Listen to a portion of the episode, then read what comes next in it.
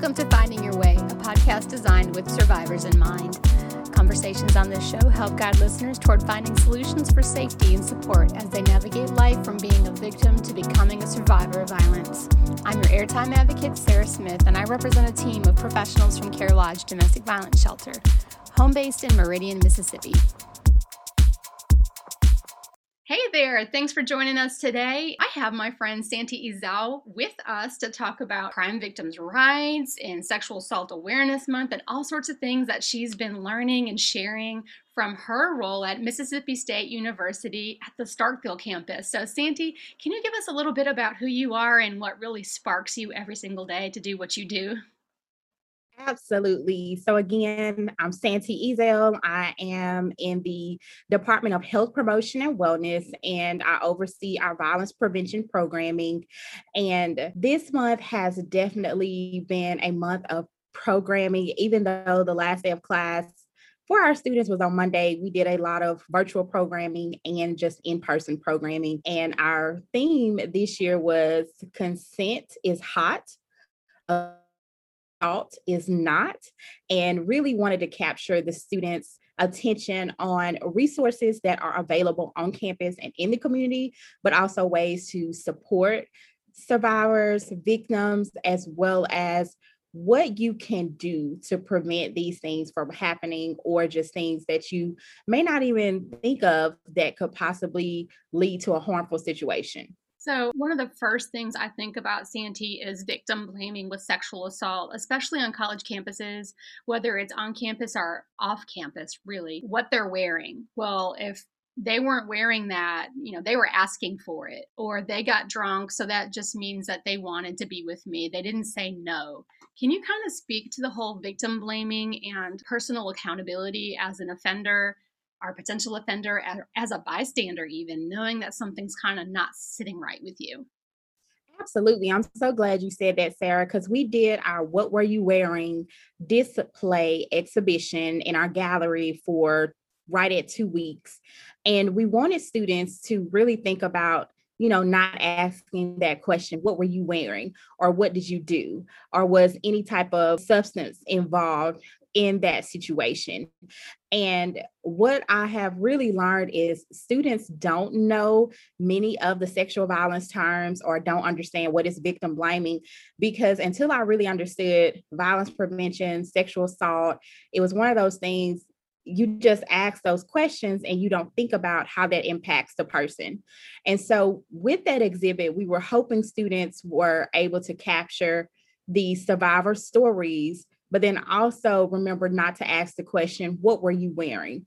Um, what did you do? Why did you do this? Well if you didn't go to that party this would have never happened to you.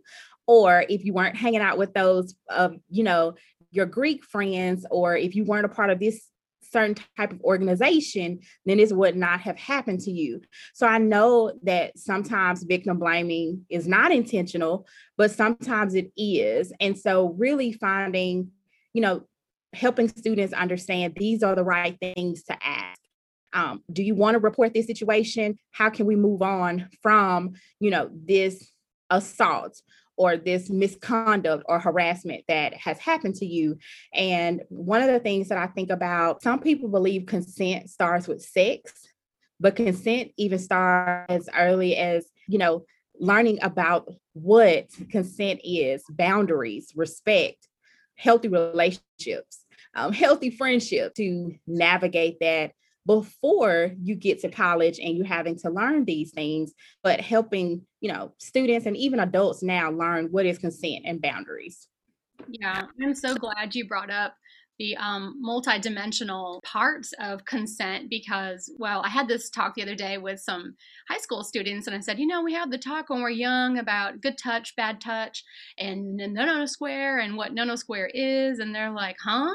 I said, you know, the no no squares, parts where a bathing suit touches your body, you're not supposed to touch. And they were all like, I've never heard that. And I said, Well, you just got the talk. Congratulations. And they were just laughing at that. But there's so many, and that were high school kids who have never heard that talk. We're talking about juniors here, seniors who have never heard what is okay and what's not okay. And that was alarming to me because chances are the majority of them in that room probably thought that those things were all right or acceptable behavior between either partners or friends or anything like that. And, you know, when I really started diving into advocacy work and education with domestic violence and sexual assault, I really learned so much more about what sexual assault is. It's not just rape.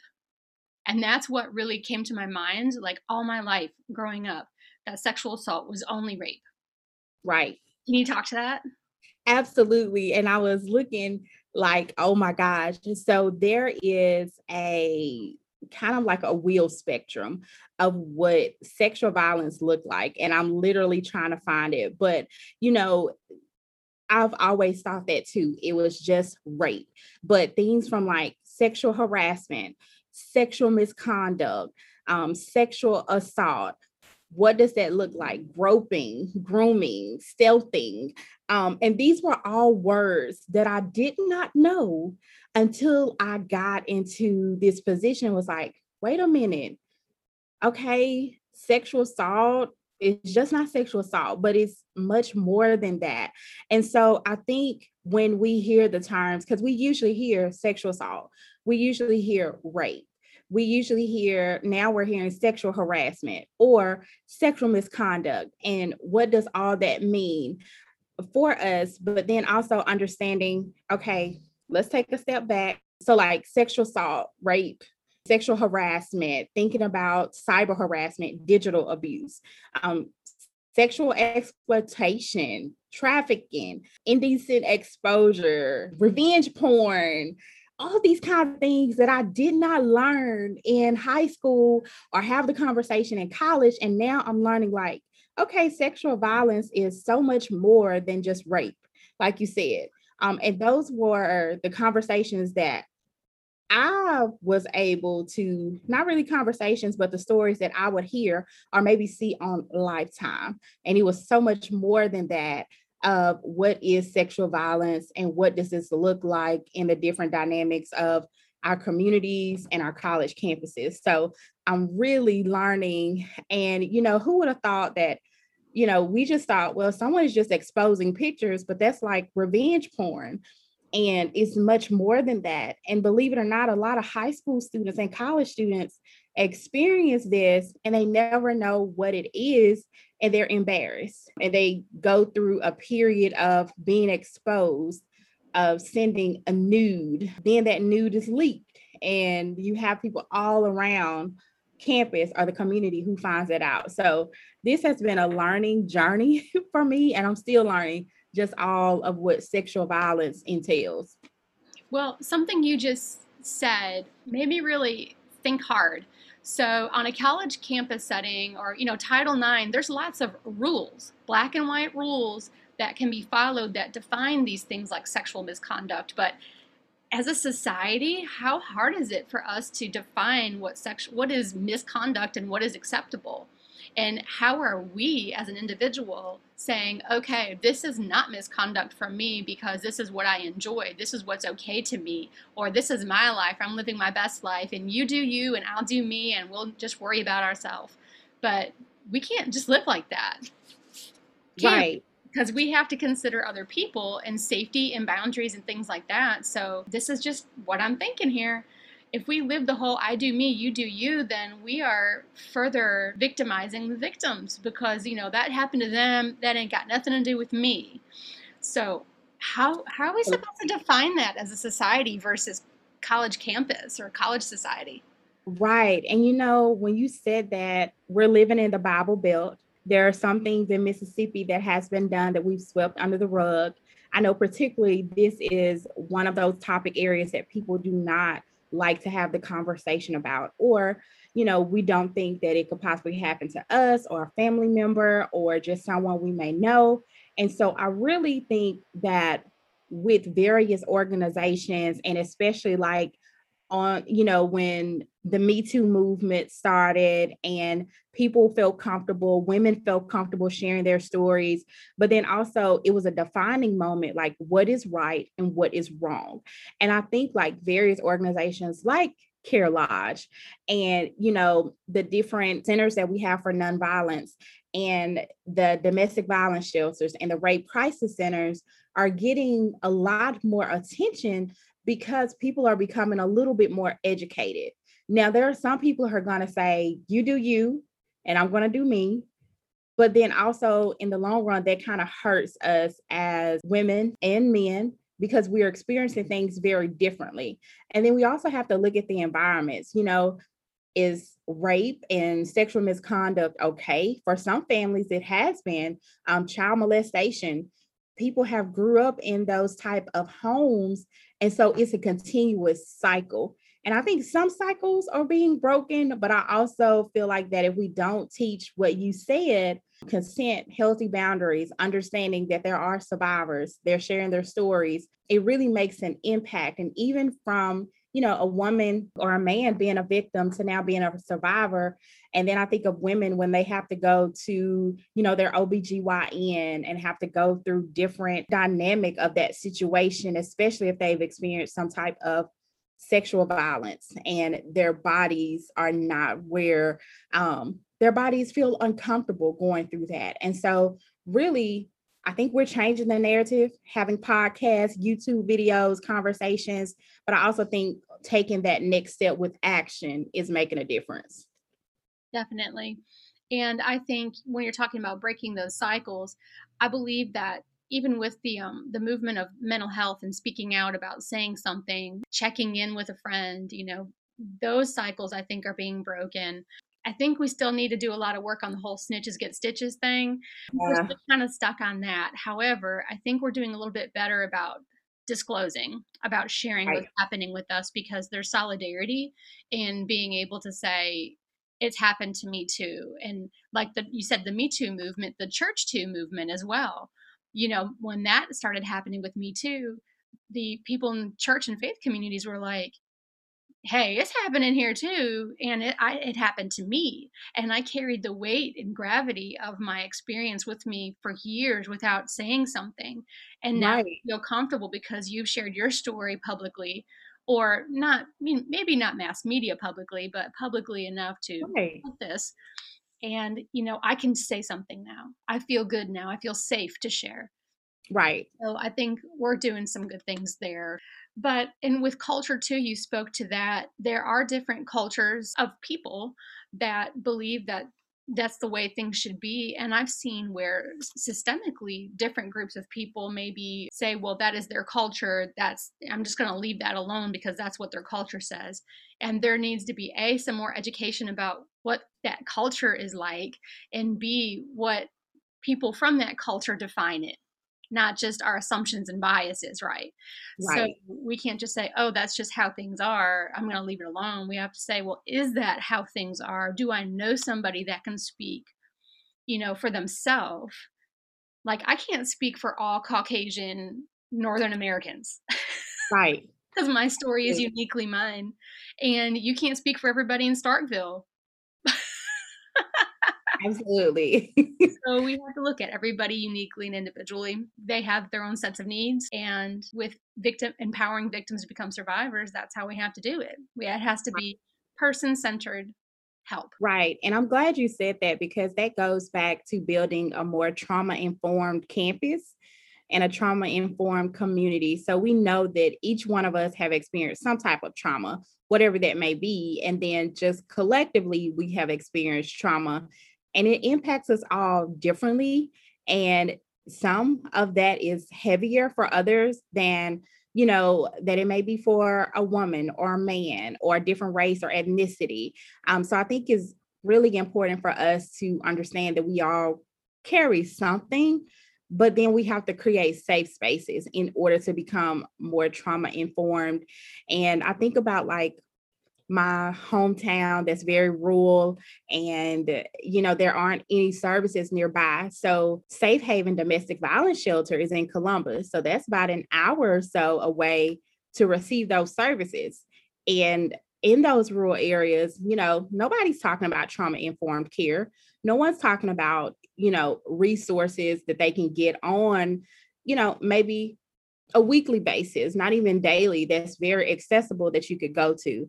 So I think mm-hmm. about just how many rural areas in Mississippi are not receiving those services and they can receive them. But if you don't have transportation or immediate service to get to that location, it makes things difficult. So glad you said that because Care Lodge offers not only in person support and assistance, but virtual as well. I think COVID really shook everybody up to explore new ways to reach people, and podcasting and YouTube videos are two channels.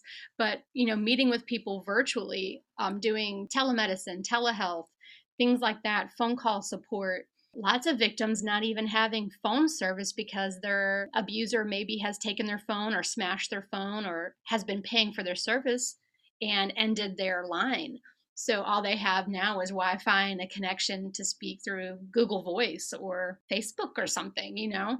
So being very open to reaching people in different ways is super important. Yes, I think that has helped us in the midst of this pandemic, people were able to locate services virtually and they also felt safer and more comfortable, which has really allowed us to see, you know, ask ourselves, does virtual work better for people, even when it comes to like, we don't do counseling in our office, but our counseling center will be offering students an option you know, going forward? Would you like to do your appointments virtually or in person?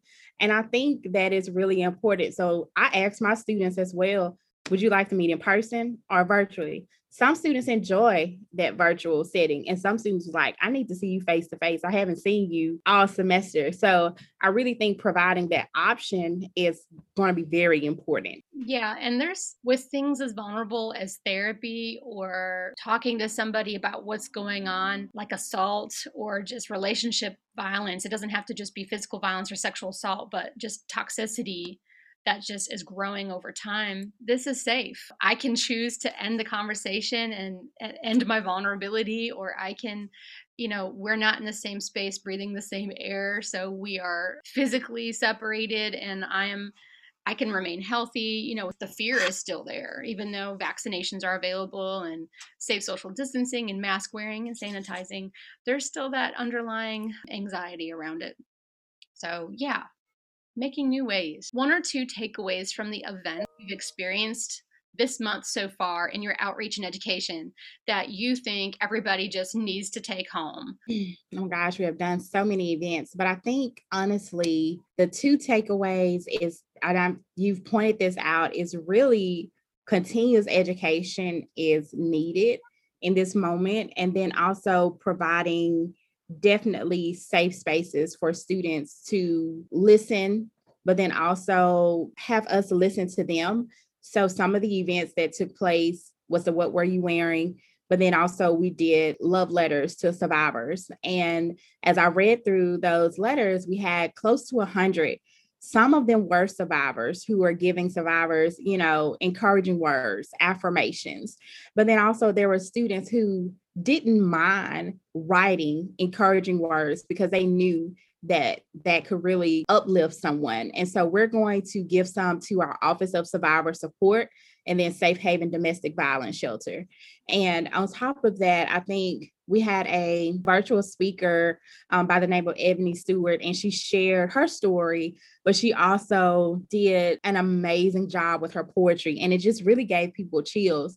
And for me, it was a space for survivors, but also students to understand that these things do happen, but you can overcome them. And there is support for you especially if you're you know you feel comfortable reaching out to that support. So i think that was just some of the takeaways from it and really just engaging students in the awareness. So wearing a teal ribbon wearing our t-shirts reading that book tapping into the resources that are on campus but also just taking a moment to like breathe and be like wow that is really impactful. How can i support this? Yes. Healing through art form is a wonderful yeah. to incorporate in that journey for sure. Whether it's dance or poetry, singing, writing, narratives, blogging, just fleshing it out however you can, or just putting colors together. And a lot of people are like, I'm not doing that, Mass, but it's the process of creating something that is actually the healing process. It doesn't have to look like Claude Monet or anything like that. It just has to be the actual process of making something and seeing that you created. And there's there's pleasure that comes with that. You were talking about safe spaces. What does that look like when you provide education on campus or you do like a talk or, you know, something like that? How do you get more interaction with college life? You know, I think with this topic, it can be very difficult. So, like you said, healing through art is something that students really may need at that moment. I think also when you're creating safe spaces, for me, when I try to do that, I always tell students or even faculty or staff, if they're a part of it, so um, we're in this space together, but I'm also honoring your space, but then honoring that you have a story, but then also honor me because I have a story, whatever that story may be. And if they're there to listen, take notes, listen, breathe in. But then also, if you're there to share a story, know that this is non judgmental. And I think the online spaces were really great for students because they were in you know, they were behind a screen, but then it wasn't a hundred people on that screen. It was a small group. When I think about safe spaces, to me, that means being comfortable about who you are, kind of honoring your story, but also know that your story adds value to the world and the space that you're in. And we're here to listen and really see how we can be of support to you, even beyond that current moment. I love what you just said. I've had conversations recently about healthy contentment and seeing the value of where you are right now, even if you don't have much, so to speak. And college life can be a real struggle, especially if you're a young family and just trying to make it and trying to go to school and work and all sorts of complex things happening behind the scenes. You have value, you have worth, you're important, and you're here for a purpose. And as providers, we don't want somebody to feel like their existence is just pointless or because something happened to them that they no longer have worth or value to contribute to society or to a future positive relationship. They're not damaged goods because something happened to them, and they are worthy of respectful relationships that have dignity and empathy and compassion. They don't have to settle for people who treat them like less than human. So I really, really appreciate what you just said. And those takeaways are great. Creating safe spaces, encouraging others, even if you don't know them, is super, super, super important because those words will bring life where there's been pain and discouragement. Yeah, um, I just my heart up because I love that. Yes. I love it. I love it. Thank you so much. Love you. Um, Santi, is there anything else that you think you want to share before we kind of wrap things up? You know, I think we kind of touched on everything, but then I also kind of think about, you know, crime victim rights week kind of theme and just really kind of as we kind of take everything in. I know we're doing the work, but I hope communities find, I don't know, not find the time, but I hope, you know, take the time to understand what survivors and victims are in need of and really just kind of building safe spaces, whether that's churches, communities, schools, and begin engaging in those conversations because sexual abuse happens, child abuse happen, and child abuse prevention month as well. These things happen in our communities, whether they're exposed or not. So we really have to be mindful of the spaces we're creating, things that we're doing, because you know, a child or an adult can just be moments away from giving up. So I think that's really important for us as we kind of view this week as a piece of engagement and not just saying, okay, it's this week, well, it's done, it's over. Like there's continuous work that needs to be done. Absolutely. And I think we could really just wrap up our conversation in saying that it's not a big quick fix, it's not a one solution issue. It is about compassion, empathy, listening, and supporting the way that that person needs you to show up in their life, whether it's just listening to their story and being there to go have ice cream. Ask them, How can I show up for you? How can I be here to support you? I'm here when you're ready to say something. I'll go with you. I'm concerned for you. Those kind of talks, whether it's in the courtroom or it's in the community or whatever our position or authority is, showing up the best we can for that person and knowing that it's complex. It's not just here's a solution and then they're going to do that. They have to feel it from the inside out and go with what they feel is safest and best for their decision and their their ultimate outcome. So, thank you so much for joining me today and I hope to have another talk with you soon because that was really engaging and inspiring that you're doing that kind of work there on campus and that people have a warm face and a, a friendly person that they can come to and talk out their their stuff and get connected to who they need to and on campus or off campus. You're that girl. Absolutely. Thank you. Thank you for having me. I really enjoyed this conversation. I think it's really something that's needed. And it's always great to see, you know, not only just women having this conversation, but men from different races, ethnicity, just really trying to push, you know, positive energy into this and knowing that we can make a change by working together. So, thank you. How can people get a hold of you at campus if they're in Meridian or if they're in Starkville? Absolutely. So, if they go to our health promotion website, so healthpromotion.msstate.edu, they should be able to find me in the directory. But if not, my email is se126 at msstate.edu. And office number is 662 325 7545. All right, I'll make sure to drop that in the description below. But y'all, please follow them online. They post lots of great things on social media. So, with that being said, thank you, Santi, and I hope you have a wonderful rest of your week and be blessed. Thank you. You too. Thanks for joining us for Finding Your Way. Remember, you are the expert of your situation, and help is only a phone call away. Be safe and love one another. If you want to know more about what was shared on today's podcast, check out the links provided in the show notes or visit us online at carelodge.com. Make sure to follow Care Lodge on Facebook, Twitter, Instagram, and YouTube. If you need help, call 601 693 4673. That's 601 693 HOPE. If you're not in the East Central Mississippi area, you can call the National Domestic Abuse Hotline at 1 800 799 7233. That's 1 800 799 7233.